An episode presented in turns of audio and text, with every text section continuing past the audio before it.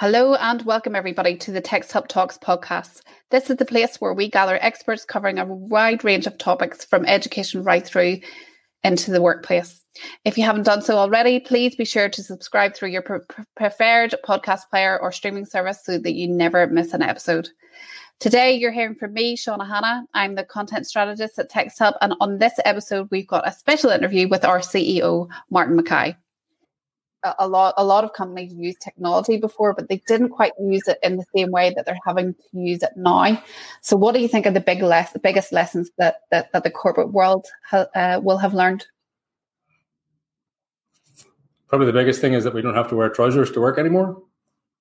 Um, I, zoom i think the fact that people can do can meet and be productive uh, over Zoom uh, or over Google Meet or over Google Teams is uh, is is the big thing.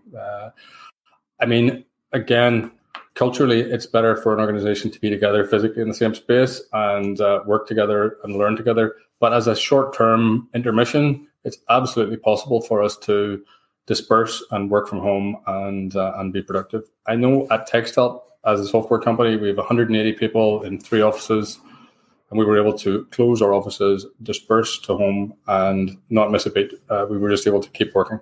And uh, if we can do that, um, anyone who is, has got a you know largely digital uh, business uh, can certainly do that as well. It's very different in physical manufacturing. A good few friends of mine are in you know physical manufacturing business or distribution, and uh, obviously it's not easy for them.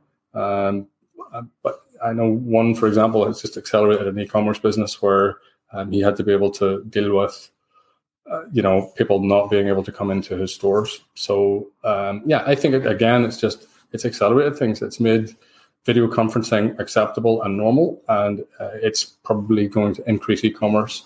And so, I guess connected to that is uh, in, in the same way that, that that we see it having a completely transformative effect in education. Do you see for those who can do it, uh, a complete change in the, when we look to the future of work and, and flexible working arrangements and, and things like that? Uh, yes, I think it's been transformative from, from a work perspective. I think not only has it forced us to realize that people can work from home and they're fine and they're productive and uh, and that's not a problem. I, I really also do believe that from a sustainability perspective, uh, this is going to be good because I know as a business for the last six months, we haven't been traveling so much. We haven't been burning so much jet fuel and burning, you know, diesel as uh, as staff drive around to meet customers because we're doing it all digitally. Um, we can do more in a day because we're not wasting time traveling, but we're also not wasting uh, you know energy and uh, creating carbon uh, from uh, from travel. So I I do think this is going to be um, probably you know I I'm sure travel will return to some extent. I don't think it's going to return to the same extent that it used to. 2020 has been an absolutely crazy year that nobody ever could have predicted um, for, for businesses of all kinds. Um, so, as a CEO and, and a company founder, what do you think we can expect in 2021 in terms of business trends?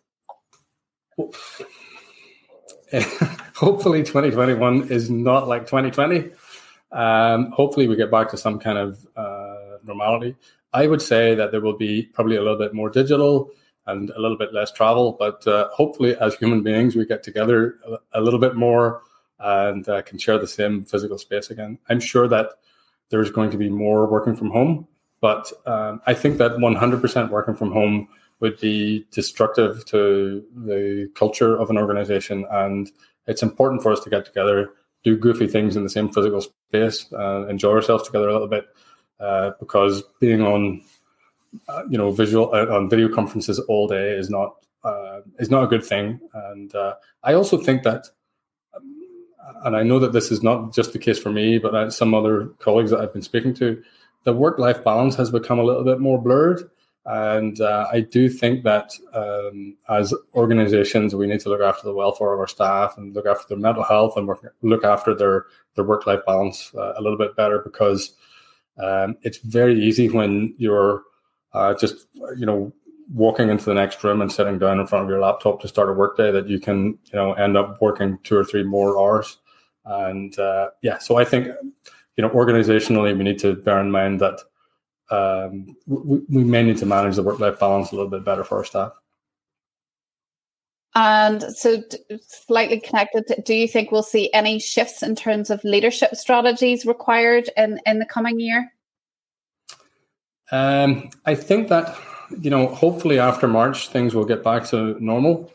Uh, but March is still quite a long way away. And, uh, you know, for the next five months, we are going to have to try to make sure that the thing that keeps us together as an organization, the, uh, the fun that we have, and the face-to-face relationships that we're missing and the non-work communication you know the the conversations that we have when we're in the kitchen waiting for the kettle to boil uh, those conversations uh, are are missing from work at the minute. And i, I think um, as leaders we need to find a way of facilitating them and getting that fun and those uh, non-work interactions back into our workday e- even while we're dispersed. So i think that's an important aspect of the future of work, and also uh, we need to be doing more for uh, mental health and well-being because people are dispersed and uh, a, a, proportion of those people live alone and are not interacting with people to the same extent and we need to support them when we can. Thanks so much, Martin, for joining us for this special episode, and thanks to you all for listening.